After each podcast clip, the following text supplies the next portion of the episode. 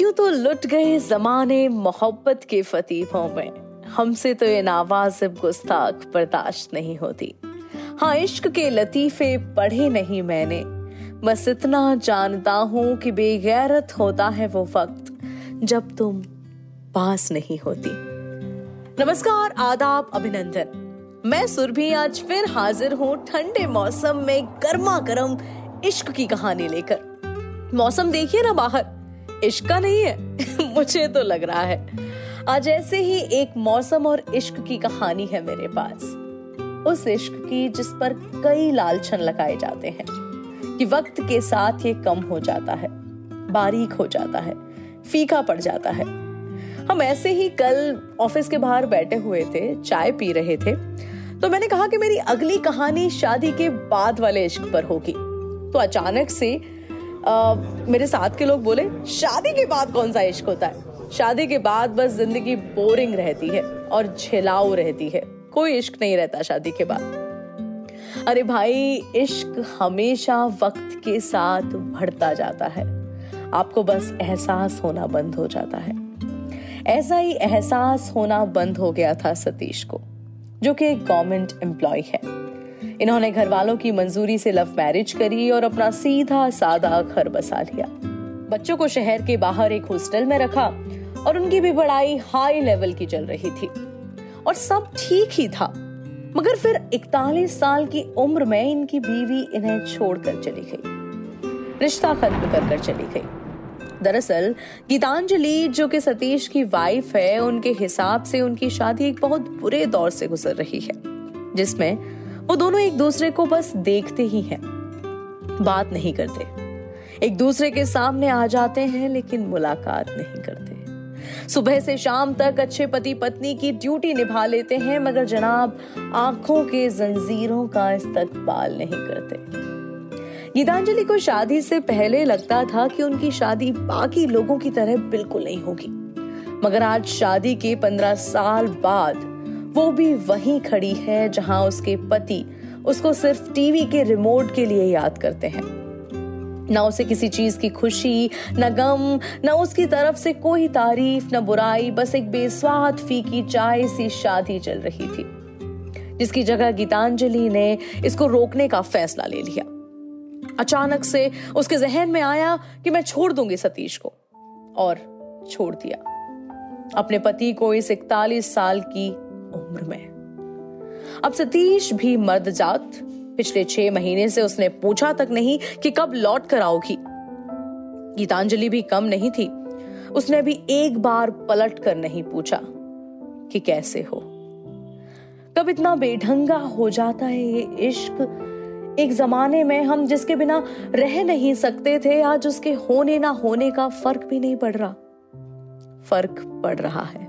देखिए आपको मैं आपको बता दूँ कि फ़र्क तो पड़ता है, बस हमें पता नहीं चलता। बीवी के जाने के बाद सतीश सारा काम खुद ही करता था।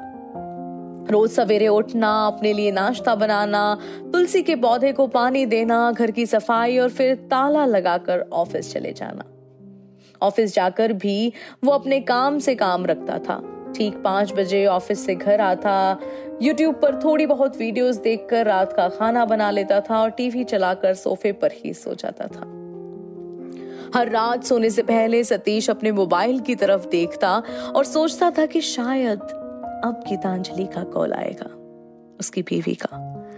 और ऐसा करते करते छह महीने बीत चुके थे। सतीश अपने शांत स्वभाव के लिए पूरे मोहल्ले में मशहूर था। किसी को अगर सतीश से कोई परेशानी भी होती थी तो वो खुद ही माफ़ी मांगकर मामले को रफा दफ़ा कर देता था। शायद गीतांजलि को उसकी यही हर वक्त बीच में चलने वाली बात चुभ रही थी। वो कभी अपने लिए स्टैंड नहीं लेता था। और गीतांजलि थी गलत को गलत और सही को सही साबित करने वाली एक इंडिपेंडेंट लड़की। यहाँ तक कि गीतांजलि ने सतीश को शादी के लिए प्रपोज भी खुद ही किया था। जी हाँ एक लड़की ने सतीश के अंदर की अच्छाई देखकर उसको प्रपोज किया। मगर अब वो प्यार ठंडा पड़ गया था। दिसंबर की ठंड जितना ठंडा। वही ठंड जिसमें सतीश और गीतांजलि किचन में खड़े होकर स्टील के ग्लास में चाय पीते थे, घंटों बातें करते थे, जब वो गरम गरम गोभी के पराठे भागते हुए सतीश की तरफ़ लाती थी, वो भी अपनी प्लेट से पराठा कैच कर लेता था और दोनों के मुँह पर एक मुस्कान आ जाती थी। मगर अब इस ठंड के महीने में वो पूरे घर में अकेला है। उसको हर दिन ख्याल आता है कि वो खुद कॉल कर ले। मगर उसको बस वजह समझ नहीं आती कि वो आखिर गई क्यों। अगर उसने कॉल करके वापस बुला लिया तो वो झुक जाएगा। और गीतांजलि का हर थोड़े दिनों बाद यही ड्रामा उसको झेलना पड़ेगा। खैर, ऐसे ही एक रात सतीश के कॉलेज का दोस्त उसके घर पीने पिलाने का सामान लेकर महफिल जमाने आ गया। सतीश भी अकेला था। तो उसने अपना अकेलापन काटने के लिए फ़ौरन दोस्त को अंदर बुला लिया। अब चालीस से ऊपर के दो मर्द, खाली घर और भरे हुए चाम अंजाम तो आप समझ ही सकते हैं।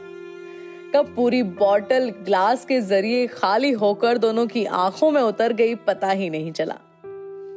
महीनों से मायूस सतीश पहली बार मुस्कुरा रहा था। खुश हो रहा था। वो कहते हैं ना, बीवी का गम अगर कोई मिटा सकता है तो वो एक बॉटल ही होती है। मगर सतीश की ये मुस्कुराहट तुरंत पलट गई, जब उसके दोस्त ने पूछा कि भाभी जी किधर हैं? सतीश कुछ जवाब दे था उससे पहले वो फिर बोल पड़ा, अरे तू बहुत लकी है यार, कॉलेज में गीतांजलि के पीछे कितने लोग पागल थे। तू नहीं जानता, और सबसे ज़्यादा पागल था मैं। पागलों की तरह प्यार करता था गीतांजलि को, मगर उसने चुना किसे? मेरे दोस्त को और इतना बोलकर सतीश के गले लग गया। अपनी बीवी का नाम किसी और के मुँह से सुनकर वो भी इस तरह से सतीश को गुस्सा आ गया। उसका दोस्त उसकी बीवी की तारीफें करने लगा और वो उठकर अपने कमरे में चला गया। दोस्त पूरी रात सोफे पर पड़ा रहा और सतीश पूरी रात जगा रहा। सोचता रहा कि वो लड़की जिसके लिए कॉलेज का हर लड़का पागल था, वो मेरी बीवी है। और मैंने उसको आज तक कुछ नहीं दिया। बस सोच लिया कि आ गई मेरी झोली में तो अब हक है मेरा। उसके ऊपर उसका फ़र्ज़ है मेरे लिए रोटी बनाना और अपनी ज़िंदगी को मेरी नौकरी के हिसाब से एडजस्ट करना। और जब आज ये सब खत्म होने वाला है, तब भी मुझे लग रहा था कि उसकी ही गलती है। सतीश ने सोच में रात गुजार दी। और सुबह होते ही उसका नशा तो उतर चुका था, मगर खुमार नहीं।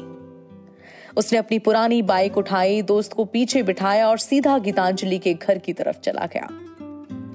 सतीश ने रास्ते में अपने दोस्त को सब कुछ बता दिया था।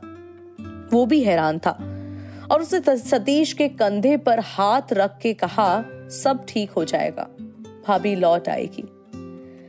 जैसे ही वो दोनों उधर पहुँचे तो पता चला कि गीतांजलि घर पर नहीं है। सतीश से अब बर्दाश्त नहीं हो रहा था। अपने छह महीने की गलती को पंद्रह साल तक अपना प्यार ज़ाहिर न कर पाना उसको खटक रहा था। उसने अपना ईगो हटाते हुए कॉल कर दिया। मगर गीतांजलि ने कोई फ़ोन नहीं उठाया। दोस्त ने फिर ट्राई करने को कहा, मगर वही जवाब। The number you are trying to reach is not answering दोनों को कुछ नहीं समझ आ रहा था। क्या किया जाए? इतने में गीतांजलि एक गाड़ी से उतरी। उसके साथ एक well dressed well groomed handsome आदमी था, जिसके साथ वो बहुत खुश लग रही थी।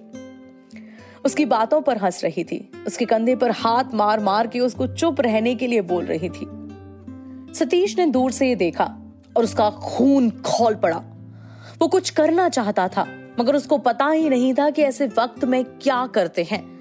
जब वो शख्स जो आपसे प्यार करता है, जिससे आप प्यार करते हैं, वो किसी और के साथ हंसने खेलने लगे, तब क्या किया जाता है? इसकी समझ हम में से किसी को नहीं होती। सतीश को भी नहीं थी। उसने सब छोड़कर घर वापस जाने का फैसला किया और बाइक स्टार्ट करने लग गया। इस सब के बीच उसका दोस्त उसको रोक रहा था। समझा रहा था। अरे, बात तो कर ले एक बार। दोस्त बोला, मगर अब सतीश को बात करने का मतलब नहीं समझ आ रहा था। सतीश ने बाइक की किक मारी और दोस्त को बैठने के लिए कहा। लाख मना करने के बाद सतीश नहीं माना और उसको बिठाकर वहाँ से निकल गया। पीछे बैठे बैठे दोस्त बड़बड़ाए जा रहा था। झंडू है तू ना? बिल्कुल। कुछ नहीं कर सकता। ना कर पाएगा। लड़की ने प्रपोज किया तो शादी कर ली। छोड़ गई तो तलाक दे देगा। कुछ बस की नहीं है तेरे। वो तेरी नाक के नीचे से उसको ले जाएगा और तू कुछ नहीं कर पाएगा। इससे अच्छा है मैं प्रपोज कर देता। उसको कम से कम उसके लिए लड़ तो सकता हूँ। झंडू है तू एक नंबर का। इतना सुनते ही सतीश ने तेज रफ्तार बाइक में ब्रेक लगाई और बाइक वापस घुमा दी। दोस्त के चेहरे पर विजय की मुस्कुराहट आ गई और सतीश के चेहरे पर गुस्सा छाया हुआ था। उसने आओ देखा ना ताओ देखा, सीधा जाकर बाइक गीतांजलि के सामने खड़ी कर दी। गीतांजलि उसको देखकर हैरान थी। उससे पूछने लगी, तुम? तुम यहाँ क्या कर रहे हो? मगर सतीश ने कुछ जवाब नहीं दिया। अपने रोश में आकर सीधा उस आदमी का गिरेबान पकड़ लिया और धकेलते हुए उसको उसकी गाड़ी तक ले गया।